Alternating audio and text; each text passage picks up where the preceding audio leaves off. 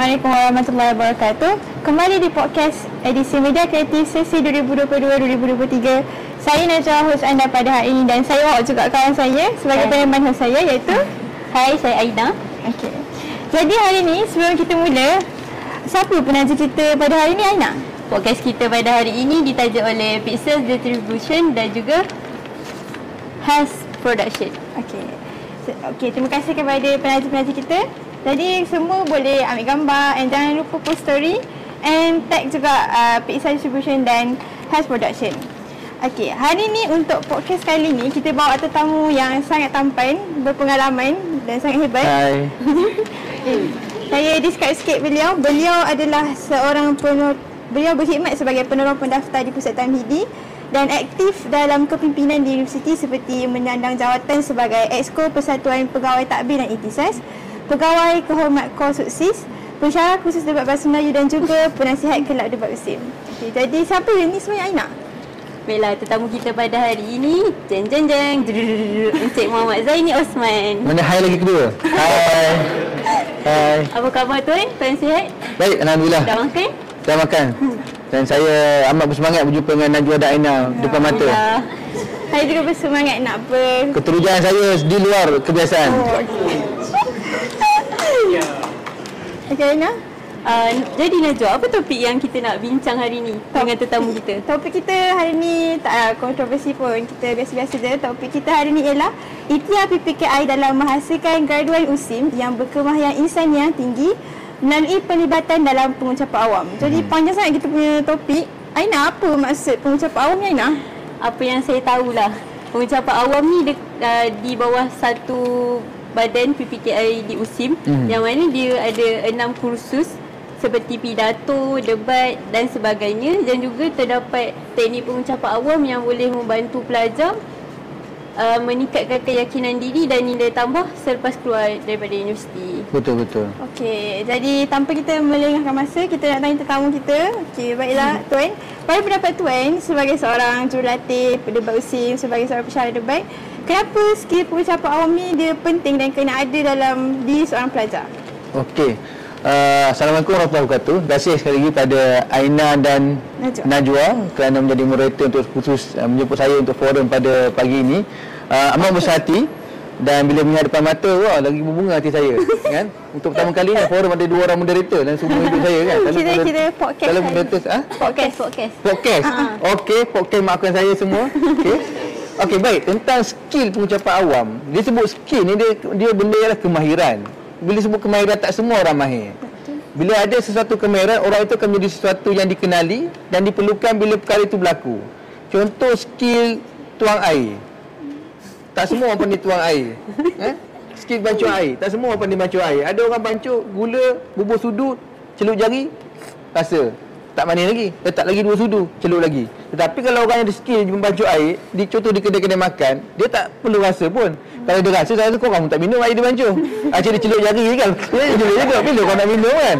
Jadi dia tak minum, dia tak celup pun jari dia untuk rasa. Dia boleh agak-agak dan air tu jadi okey. Sebab itu dia, kemahiran ni sesuatu perkara yang amat bernilai dan tidak semua orang ada. Sama juga dengan pengucapan awam. Semua orang boleh bercakap. Aina boleh bercakap, Najwa boleh bercakap, boleh sembang dengan kawan-kawan sampai 2-3 pagi kan, sembang telefon, bergayut, patah dahan semua kan. Boleh bergayut, tapi boleh sembang. Tapi bila sampai pengucapan awam, tak semua orang ada kemahiran pengucapan awam tersebut. Dia sama kalau orang kata dalam apa, orang kata mengucap tu mudah. Asyhadu an la ilaha illallah wa asyhadu anna Muhammadan Rasulullah. Mengucap tu mudah, melafaz tu mudah. Tapi bila sampai masanya nanti, ustaz-ustaz mengatakan bila sampai sakaratul maut tu, tidak semua orang boleh mengucap dengan mudah. Allah. Kan? Tapi bila dia mengucap dengan berucap kan. Tapi saya tekankan bahawa benda yang kita dengar, kita selalu perbuat itu, dia tidak dianggap sebagai kemahiran kalau semua orang ada perkara tersebut. Dia satu yang kelebihan, dia seorang ada kelebihan tersebut. Jadi kalau pelajar ada kemahiran pengucapan awam, dia sebenarnya amat membantu bagaimana pelajar itu mengurus diri bersama dengan kelompok masyarakat yang pelbagai. Dia berjumpa dengan orang begini, dia boleh bersembang. Dia jumpa dengan orang perangai macam tu, dia boleh duduk sekali. Dia jumpa orang yang pelik-pelik pun, dia boleh still mingga-mingga. Mana otak dia boleh masuk dengan semua. Sebab dia ada kemahiran. Kalau pelajar tu tak ada kemahiran, dia akan duduk dalam kepompong dia. Nak pula kalau dia jenis yang pendiam, dia akan duduk dah. Introvert, dia akan duduk dia, kura-kura sebelah. Itu je lah hidup dia. Bila betul-betul dia kura-kura, tu tambah sikit kawan-kawan dia, ada labi-labi. Itulah hidup dia. Bersama itu je. Yang tak bercakap dengan dia kan. Jadi mudah hidup dia. Tapi dia akan banyak kekangan, dia akan berada di masa hadapan. Sebab kita ni, dalam kehidupan, kita mesti akan berkomunikasi dengan orang. Betul. Kita takkan hidup tanpa orang yang bisu. Walaupun dia bisu, tetap dia berkomunikasi. Sebab tu dia belajar bahasa isyarat. Bila nak bercakap dengan orang, dia order. Macam tak? Dia belajar sebab dia perlu berkomunikasi. Tapi dalam kehidupan kita, kita memang nak tak nak kena ada kemahiran pengucapan awam. Tak banyak, sikit. Sekurangnya bila ada masa yang diperlukan, kita boleh memberi dengan sebaik yang mungkin. Okey? Okey. Saya penting suka itu. Dengan pendapat Encik tentang kemahiran ni tak semua orang ada. Yeah. Okay. Jadi, saya nak tanya, apa kaedah yang efektif untuk membentuk skill pengucapan awam dalam diri pelajar? Okey. Skill pengucapan awam. Kalau kita nak asah skill ni, apa-apa kemahiran lah, dia mesti bermula dengan mencuba dulu. Betul. Mesti mula dengan mencuba. Kalau kita tak mula mencuba, kita takkan tahu macam mana skill kita tu tahap di skala apa. Skala 1 ke 2 ke 3 ke. Contoh kata, cuba kamu nak ukur skala kamu punya kemahiran yang, contohlah skill berbahasa. Kata, saya boleh berbahasa Arab kan. Pelajar USIM semua boleh berbahasa Arab. Katakanlah orang Rabi Fusah Jeddah kan, boleh cakap bahasa Arab. Tapi nak tahu skill bahasa Arab dia tu skala berapa, cuba hantar dia dulu dengan Tok Arab sembang kan. Kalau sembang dengan Tok Arab cakap na'am na'am, dia pun na'am na'am na'am, itu uskut senyap je kan. Lepas tu innalillah wa inna ilaihi raji'un. Maknanya dia kalau dia boleh, bila kita nak tahu tahap kita tu, kita kena mencuba dulu. Bila kita mencuba, perkara pertama mencuba. Bila kita mencuba pun kita tahu di tahap mana kita punya skill tersebut. Sebab itu langkah pertama kena cuba. Jadi nak tahu kita punya kemahiran pengucapan awam ini di tahap yang mana, bila ada pembentangan dalam kelas, daripada sebelum ini kita menjadi yang tukar tekan enter saja di slide tu kan. Daripada semester 1 sampai semester 8. Enter je di slide. Itulah kemahiran dia ada kan. Itu apa next slide apa next itu je sampai mana. Kalau perbincangan berkumpulan, dia boleh berbincang, dia boleh buat slide cantik-cantik, dia boleh tekan enter. Tapi untuk present slide dia tak mau. Dia kata, bagilah pada orang lain yang lebih layak. Ana tak layak. Ana adalah insan yang lemah lembut. Macam-macam alasan kan. Ana ada guguk pula, masalah saka dalam diri semua macam-macam kan. Tapi selagi dia tak mencuba, dia tak tahu. Jadi dia kena mencuba dulu. Jadi mula langkah pertama untuk kita uji kita punya tahap pengucapan awam, beranikan diri ke depan dulu. Mungkin sebagai beginner, jangan kita terus tampil ke peringkat yang lebih besar, kepada kelompok yang lebih besar. Cari kelompok yang lebih selesa. Kelompok selesa, kelompok kelas kita lah. Kawan-kawan kita pun paling kurang nak, istilah sekarang nak menganjir pun kawan-kawan kita je kan. Paling kena kutuk-kutuk pun seminggu dua minggu kan. Tengah-tengah present, pengsan. Sebab kali pertama present kan, bubuh mulut, pitam biru kan. Tapi dalam kepompong kita, sebab kita selesa. Jadi bila kita dah tengok dalam kelas, okey, aku dah boleh present dengan depan kawan-kawan, aku okey, kita pergi ke depan sikit. Aku present depan orang ramai sikit. Lepas tu besar lagi.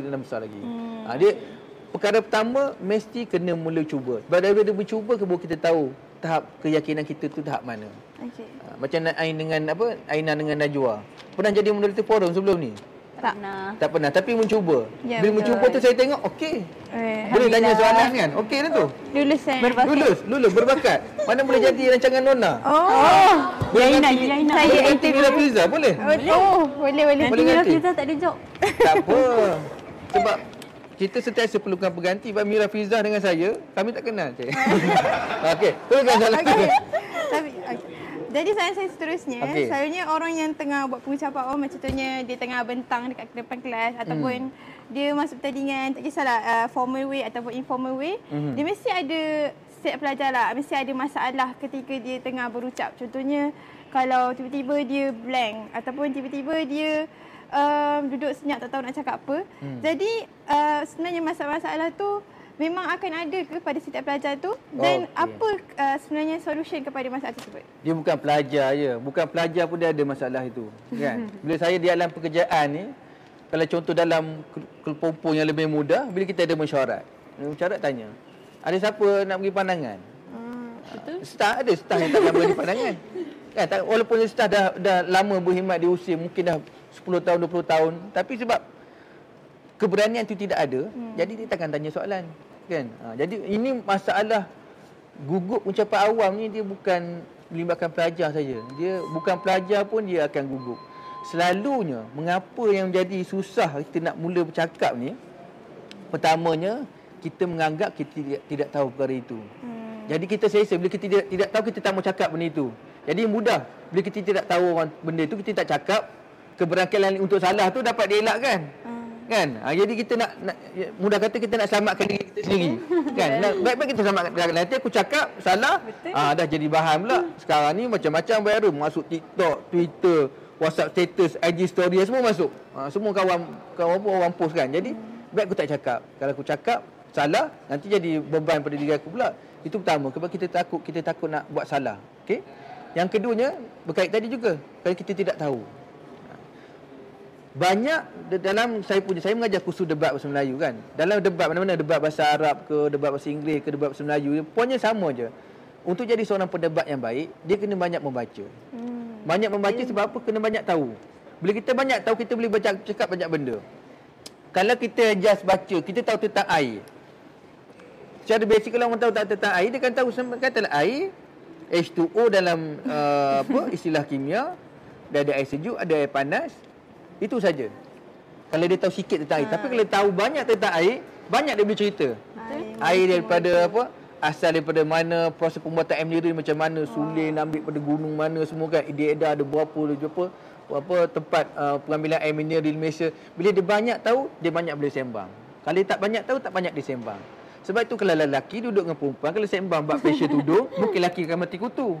Perempuan boleh sembang daripada jenis tudung dia boleh pecah. Banyak furuk ranting ni kan. Lelaki tak tahu apa. Tapi kalau perempuan duduk dengan lelaki sembang bola, jadi begitu juga. Kan perempuan tak tahu banyak tentang bola. Dia tahu bola tu bulat, sepak bola pakai kasut. Sokai panjang. Pemain bola mungkin dia buas-buas, 11 ke 30 orang tengah padang. Dia pun buas-buas satu pasukan. Jadi sebab dia tak tahu. Tapi kalau dia tahu, dia boleh sembang macam-macam. Itu yang keduanya. Kena banyak membaca, kena tahu. Banyak ilmu. Itu akan datangkan keberanian. Yang ketiga, yang menjadikan kita gugup nak bercakap depan orang ramai ni adalah kerana kita macam dia berbalik pada yang pertama tadi. Soalan yang pertama tadi. Yang kedua, cuba. Kalau dia tidak pernah mencuba, jadi dia tak tahu dia punya skala keberanian di tahap mana. Kan? Mungkin dia anggap, insya-Allah ni boleh ni. Boleh ni. Kau bagi aku jadi pengacara, kau bagi aku jadi pengacara majlis, kau bagi teks insya-Allah boleh ni. Boleh. Tapi bila sampai kejadian, dia tengok Dewan Tokocensa tu penuh dekat 2000 student kan. Dia blank. Pegang kat dia teks bergegor, dia bergegor, rostru bergegor, semua bergegor. Kan? Sebab dia tidak tahu keupayaan dia. Dia rasa keupayaan dia boleh ni. Asal kat baca teks apa susah sangat kan. Sebab itu tiga perkara ini yang menyebabkan kadang-kadang kita pelajar ataupun orang yang biasa kurang berani untuk tampil berucap sebab dia pertama tadi dia nak elakkan silapan, yang keduanya tidak tahu, yang ketiga dia tak tahu, dia tidak arif tentang skala dia keberanian tu tahap mana. Okey, jadi macam mana nak atasi? Yang paling mudah ialah dalam pengucapan awam ni, perkara yang kita kena semua sedia maklum, kita semua boleh bercakap. Betul. Semua boleh bercakap. Sebab asal bercakaplah semua ada lidah. Kan? Jadi siapa ada lidah mesti boleh bercakap. Saya pernah ada, saya punya junior dalam debat bahasa Melayu, USIM pasukan debat yang waktu zaman dari student dahulu datang menyertai satu pertandingan debat, dia tak sampai peringkat akhir pun kan. Tapi zaman sekolah dia tak pernah ada asas dalam perdebatan, tapi dia nak join debat. Saya tanya dia, "Kenapa nak join debat?" "Bang, saya nak join debat sebab saya nak berlatih saya bercakap bang. Saya tak berani cakap bang. Saya memang cakap blok-blok habis. Dia orang utara kan. Cakap memang terabur habis. Tapi saya nak join berdebat." Tapi alhamdulillah berkat dia join berdebat, latih sampai dia jadi Johan tandingan debat. Pernah jadi pendebat terbaik sekalipun. Daripada yang saya kenal. Daripada saya kenal tu macam dia ni teruk ni. Cakap ni tak pukang memang tak ada dalam skill debat kan. Tapi kata latihan itu akan mentransformasikan daripada kepompong menjadi rama-rama yang cantik. Gitu. Macam Najwa dengan Aina lah. Kalau saya macam berminat nak masuk debat, boleh nak jadi 0-0? Boleh, tak ada masalah. Dalam perdebatan kita, dalam pasukan debat sebenarnya kita tidak melihat kepada rupa paras maupun pakai spek mata ataupun tak. Kan? Lagi tebal spek mata lagi kita nak. Sebab kita rasa dia banyak baca. Betul. Kan? Tapi kalau pakai mata pegang kanta, lagi-lagi kita ambil. Mana? Sekarang praktis pegang kanta lah ni, tengok. Okey. Boleh menjawab eh? Boleh, alhamdulillah. Okey. Okey, jadi kita dapat banyak poin daripada Tuan Zaini mengenai pengucapan awam yang mana kita boleh ambil. Jadi kita akan berehat sekejap. Yang mana orang lain boleh pergi minum air, tambah snack, pergi tandas. Tapi jangan ke mana-mana, pastikan datang sini balik dan bersama kami selepas ini. Okey, kita jumpa selepas ini.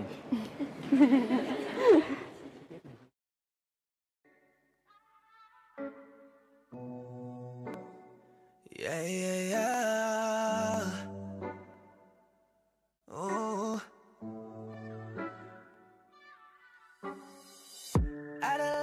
That's what all the others say. Put you down just like any other days. Never knew I'd make songs you'd be singing night. I'm so lucky to be calling you mine. Nothing much, I just wanted you to know. For you I have my gratitude and so much more. Every one of your messages I be reading inside. I've been listening to you from the start. Thank you for today, tomorrow, yesterday. Every day and night I wanna thank you for believing. I've been listening to you all along. Put it to my faith, I just feel amazing. Every day and night you make me feel alive.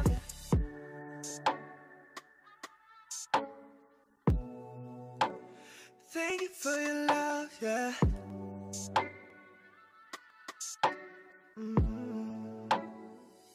Yeah. Let me explain, I cannot do this in just in a day. 이렇게 또 난 너에게 갈래. I know that you will be feeling the same. 여보주 말해, 아니 Monday 시간이 부족해도 we just keep moving along. I just had to make you a song. Even your side of magic, I don't wanna waste your time. Put you in my position, don't want you to wait in line. All this time I've always thought to myself, what if she'd be the one for my life? I've been listening to you from the start. Thank you for today, tomorrow, yesterday. Every day and night I wanna thank you for believing. I've been listening to you all along. Put it to my faith, I just feel amazing. Every day and night you make me feel alive.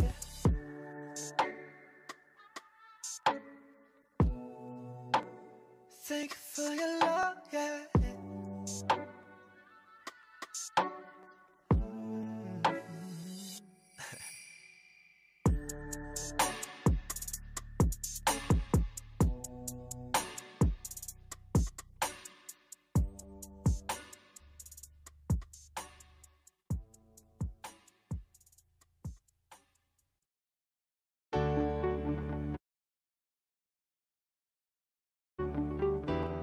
Kembali lagi kita untuk menyambung podcast kita pada slot kedua. Sekali lagi bersama Aina, Najwa dan juga tetamu khas kita pada hari ini. Dan juga jangan lupa podcast kita hari ini ditaja oleh HAS Production dan juga Pixels Distribution. Jadi saya akan ajukan soalan seterusnya kepada Tuan. Berdasarkan apa yang saya tahu, pengucapan awam terdiri daripada beberapa kategori. Contohnya ucapan impromptu, ucapan pidato, ucapan hafalan dan juga ucapan extemporaneous. Boleh ke Tuan terangkan apa beza antara ucapan-ucapan ni? Okey, baik. Kita sambung lagi di sesi yang kedua. Hai. Okey. Baik. Bila tanya tentang soalan itu, tentang pengucapan awam ni, dia banyaklah dia punya fakta-fakta, dia punya apa kata teori-teori itu. Tapi sebenarnya saya tidak mahulah menjawab secara teknikal tentang teori-teori tersebut. Dia boleh saja pada pendengar Google di internet masing-masing kan, untuk dapatkan apakah pendefinisian secara tentang impromptu, extemporaneous dan lain-lain lagi. Tapi saya nak katakan bahawa kesemua ucapan-ucapan ini sebenarnya dia diri pada satu perkara, pada dua asas saja. Pertama, kita bercakap dan orang memahami. Yang keduanya ialah pergerakan tubuh badan. Okey? Sebab bila kita berucap depan orang ramai, dua perkara ini sentiasa akan diperhatikan. Pertama tadi yang akan diperhatikan di pendengar, mula kata dengar apa yang akan disampaikan. Itu yang orang akan pasang telinga, akan dengar betul-betul. Yang kedua akan tengok di segi kita punya gerak bahasa tubuh badan. Sebab keterujaan kita sebagai penonton dan meletakkan khalayak kita pada sebagai penonton, kita nak tengok seseorang yang bergerak atau seorang yang duduk diam sepanjang 30 minit dia cakap ataupun 20 minit dia cakap. Kalau dia mampu duduk diam 20 minit, 30 minit, itu bukan penyampai awam, itu bukan puncak awam. Bagi saya itu merupakan jelmaan entiti. Dia tidak bergerak kan. Jadi bila sampai ke ucapan mesti bergerak dan orang akan tengok konten apa yang disampaikan. Sebab bila kita sampaikan balighuna walau ayah kan, kata kalau sampaikan boleh satu ayat. Bila kita nak sampaikan mesti kena sampaikan. Nampak budak FST cerita kagum-kagum kan. saya pun nak FST.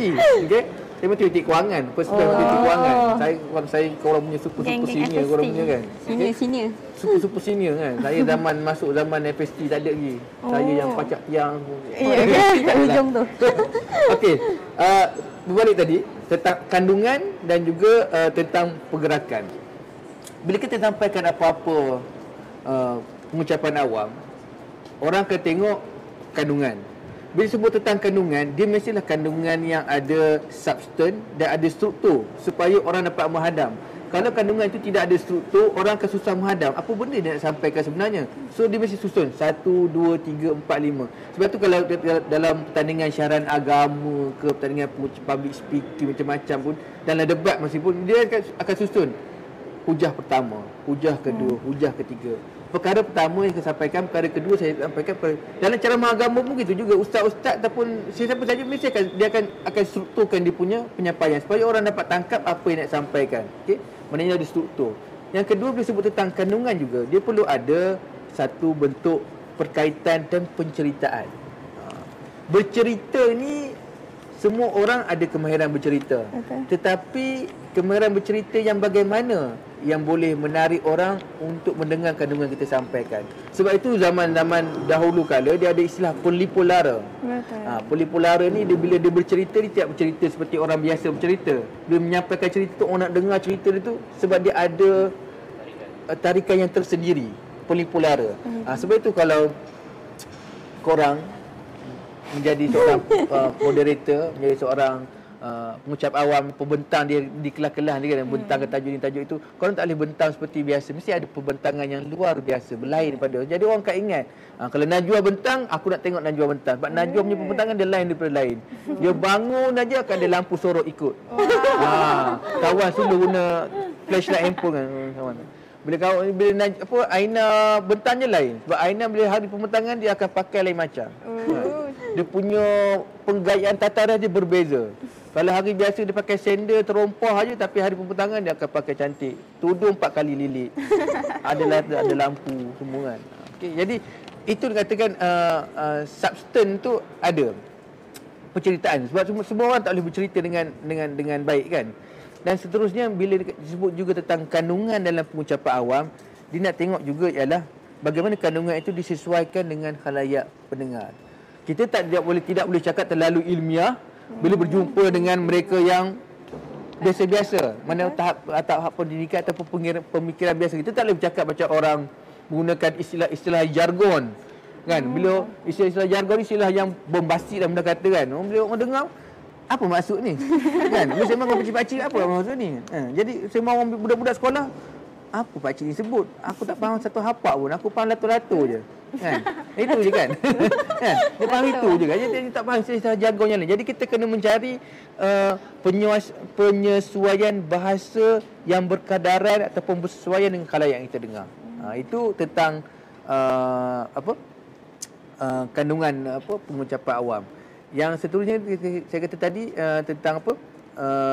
Pengucapan awam juga dari segi dia punya ialah pergerakan tubuh badan. Bila orang bercerita kan, kalau korang sembang kawan-kawan, korang lebih teruja sembang kawan-kawan yang lebih ekstrim kan, lebih banyak dia punya pergerakan dia berbanding kawan-kawan yang sembang tangan macam itu je. Nah, itu ni mendengar je tu. Nah, macam itu je, mendengar je. Bila cerita dia tak, bila dia tak ada gaya korang pun tak bersungguh kan. Tapi kalau kawan tu, eh kau pergilah kat Maiden, kau pergi kat, aku pergi kat Yonila, aku jumpa Fazura cantik gila. Aku jumpa dia kan. Aku punya seronok gaya-gaya kita tengok. Oh, tadi aku penat gila, aku baru study kat library, aku selak tak jumpa jawapan kan. Exam tadi aku angkat tangan tak ada pun pengawal datang bagi kertas exam kan. Jadi macam itulah. Bila orang cerita ada pergerakan tu kita lebih tertarik kan. Kalau kau orang tengok kura-kura berjalan dengan anak berjalan, mana kau lebih seronok tengok. Kita tengok anak kan, anak bergerak. Kura-kura tu slow. Jadi kau orang kan. Jadi kita punya manusiawi punya tabiat pun macam itu. Jadi begitulah dalam ucapan awam. Kalau banyak bergeraknya, banyaklah orang suka kita tengok. Tapi di pergerakan tu dia adalah dia punya apa berpada-pada lah. Tak bolehlah pergerakan batas, tak boleh pergerakan melampau sangat kan. Tiba-tiba terbang. Itu kan bukan orang nanti tiba-tiba terbang kan. Okey. Menjawab soalan pertama tu. Okey, terima kasih. Soalan saya seterusnya. Okey. Okay. Pada zaman sekarang ni abad ke-21 kita ada banyak sangat platform dekat media sosial, contohnya macam Facebook, Instagram, Twitter. Sekarang kita ada TikTok yang semua orang guna TikTok sekarang ni. Jadi platform-platform macam ni para pelajar selalu guna untuk kadang-kadang diorang nak buat konten ataupun diorang nak praktikkan skill pengucapan awam mereka. Jadi pada pendapat Tuan, adakah platform-platform seperti ini sesuai untuk para pelajar guna untuk asas skill mereka? Dan adakah dia bagi impak yang positif dalam menambah baik skill diorang? Ya. Yeah. Bila kita ada media sosial ni sebenarnya dia memberi platform yang lebih meluas kepada para pelajar dan juga masyarakat awam untuk meneroka kemampuan dan keberanian mereka bercakap. Seperti kata di awal-awal tadi, mencuba. Jadi istilah tu mencuba. Cumanya selamatnya di media sosial ni kita tidak bercakap depan orang ramai. Betul. Kita bercakap depan kamera seolah-olah ramai memandang kita. Itu kalau view kita ramai lah kan, follower kita ramai. Kalau follower tak ramai pun tak ada orang tengok kan. Kan paling kurang pun mak kita like kan semua kan. Tapi nak katakan bahawa media sosial ini memberi peluang awal kepada mereka yang tidak berani bercakap depan orang ramai, tapi ada sesuatu yang dia nak sampaikan, dia cuba dulu cakap depan kamera. Ha, begitu kan. Kita malu-malu cakap macam kata dia nak cuba depan orang ramai, dia punya tahap dia belum sampai tahap itu lagi. Tahap untuk bercakap depan lebih daripada 5 orang tu rasa tak boleh. Aku kalau cakap lebih daripada 5 orang je dah mula lutut bergegar. Aku mula terbayang sakaratul maut macam-macam lah kan. Tapi tak apa, aku ada benda aku nak cakap, aku rekod dulu. Itu satu kelebihan media sosial. Kita tidak bercakap depan orang ramai. Yang keduanya, kelebihan media sosial ni ialah kita boleh edit.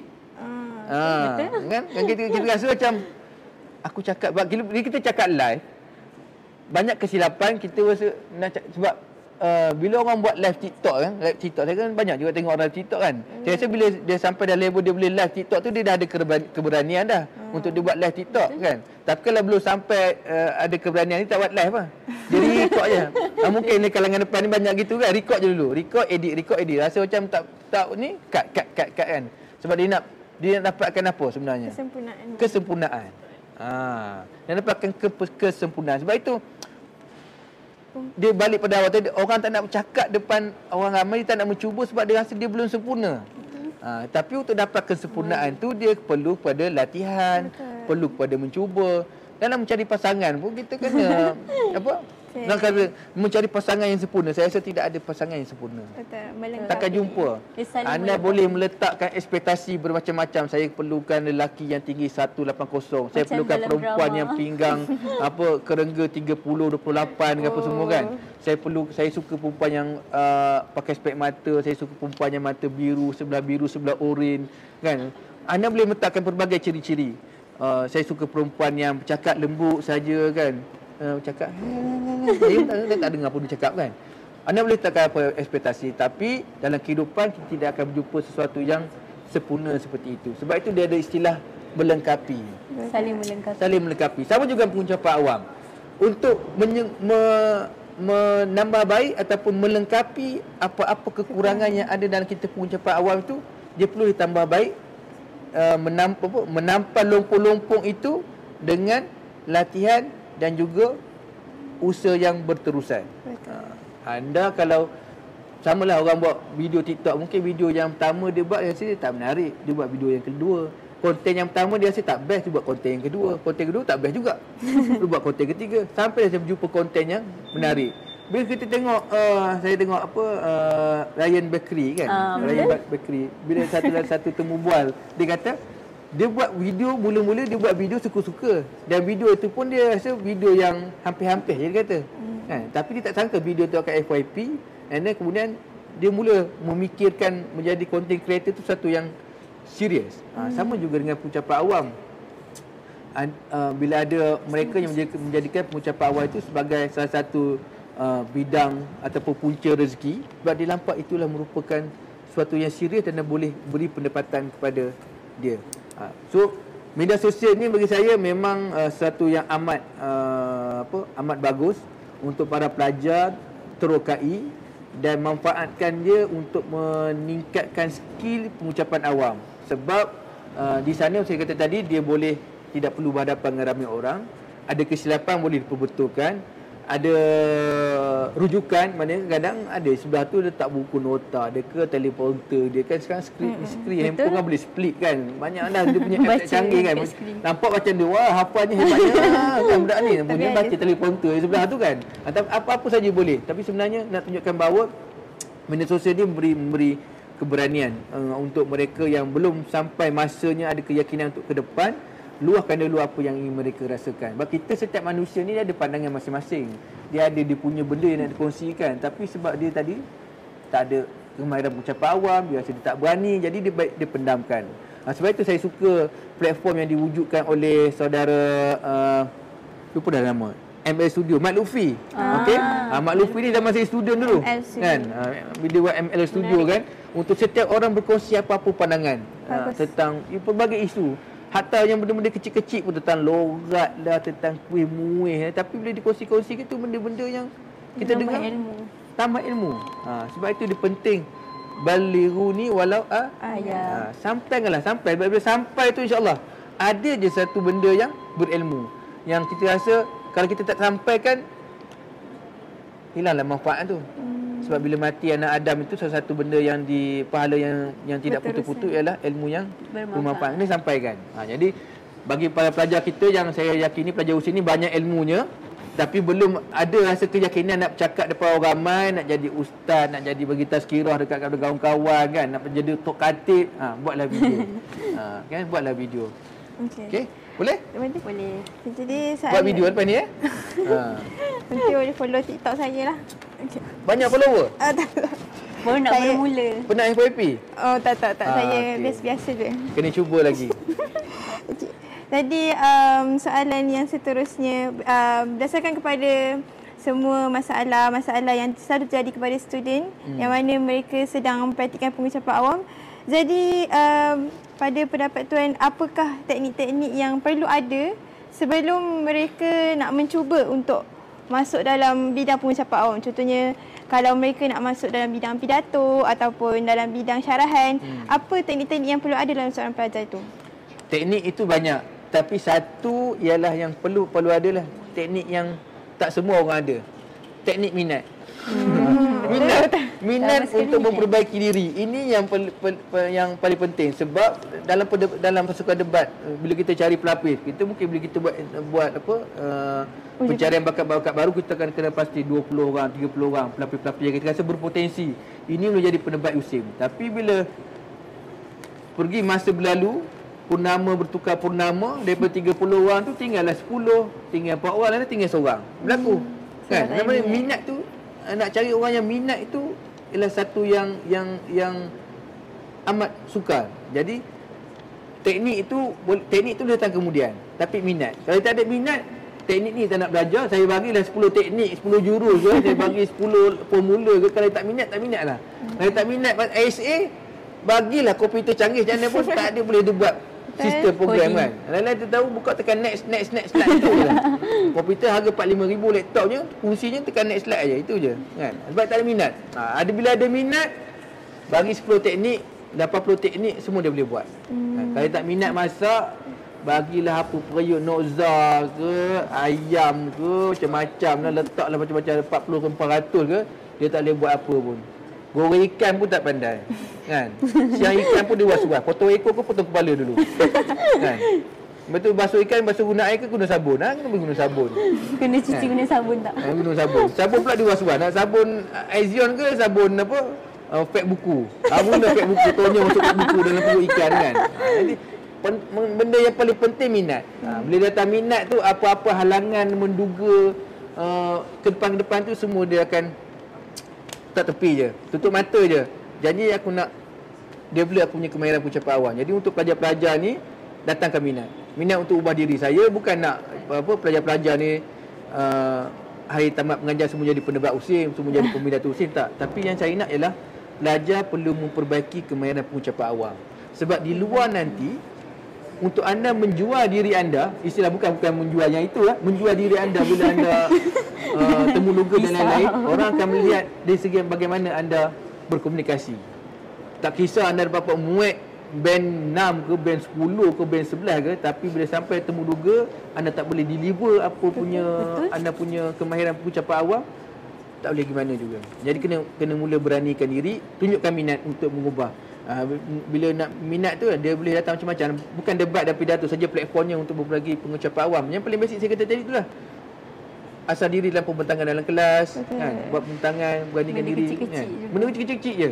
Sebab kalau kita mula terus dengan benda yang besar, kita akan mati ketakutan, mati minat. Mati. Tak maulah.